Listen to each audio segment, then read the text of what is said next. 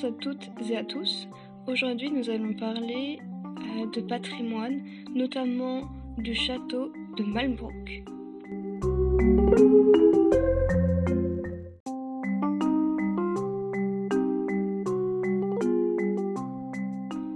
Le château de Malbrook est situé à Manderun dans le département du Grand Est. Il est proche du Luxembourg et de l'Allemagne.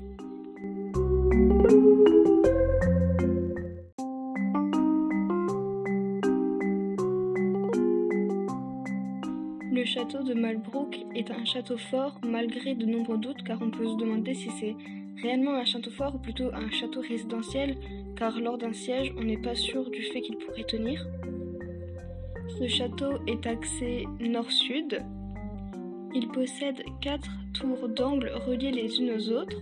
Il y a la tour de la lanterne, la tour de la sorcière, la tour du rocher chauve et la tour des dames. De même, il possède une vaste cour centrale et un corps de logis à trois niveaux. Il dispose de nombreux éléments de défense tels que des fossés, un pont mobile ou encore l'épaisseur de ses murs comme certains qui sont de 4,80 mètres.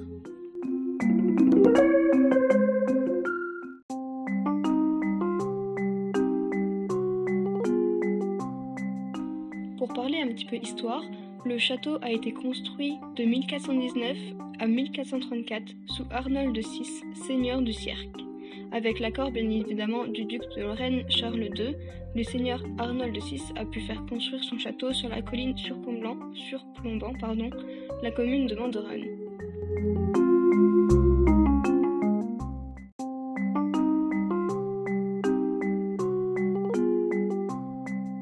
Ce château avait pour but de résister à un siège, mais c'était aussi une façon pour Arnold VI d'affirmer sa puissance et montrer la réussite de sa famille.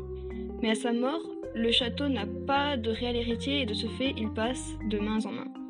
Il a été ravagé par la guerre de 30 ans, il fut au premier plan de la guerre de succession d'Espagne, et pendant le XVIIe siècle, il devient une exploitation agricole, et en 1945, il fut abandonné à cause des obus.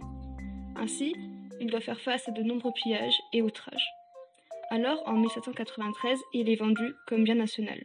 Puis, en 1975, on veut que ce patrimoine soit sauvegardé et restauré. De ce fait, en 1930, il est classé monument historique.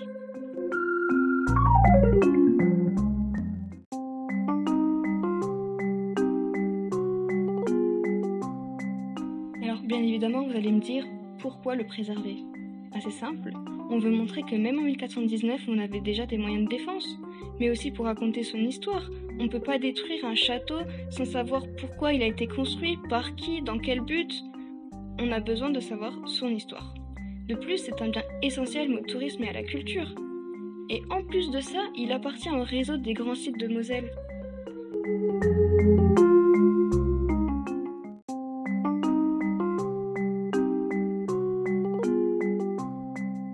En plus de ça, le château propose une scénographie retraçant cinq siècles d'histoire avec des spectacles, des expositions et des festivals.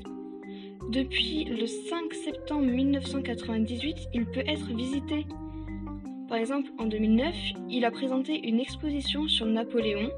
En 2015, il a mis en avant une exposition sur les samouraïs et les chevaliers avec des armures, des armes, des casques, etc. Ainsi, ce château met en valeur les différences et les similitudes des sociétés médiévales européennes et japonaises.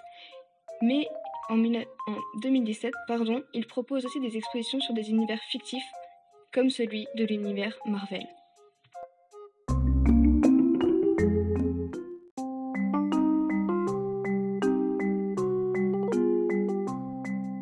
Pour ma part, je trouve que le château est déjà bien mis en valeur, mais je pense qu'on devrait quand même faire du bouche à oreille ou faire de la pub parce que je suis sûre que des personnes habitant dans le sud ne savent pas qu'en France, dans leur pays, se trouve un château tel que celui-ci.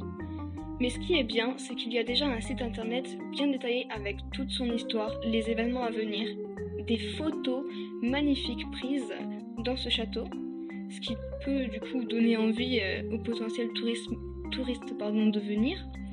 Et en plus de ça, le château de Malbrook, il s'adapte aux, situations sanitaires, comme par exemple avec la crise du Covid. Il propose quand même des événements tout en gardant les gestes barrières. Et en plus de ça, en 2020, les visites guidées sont gratuites. Et ça, c'est pas rien.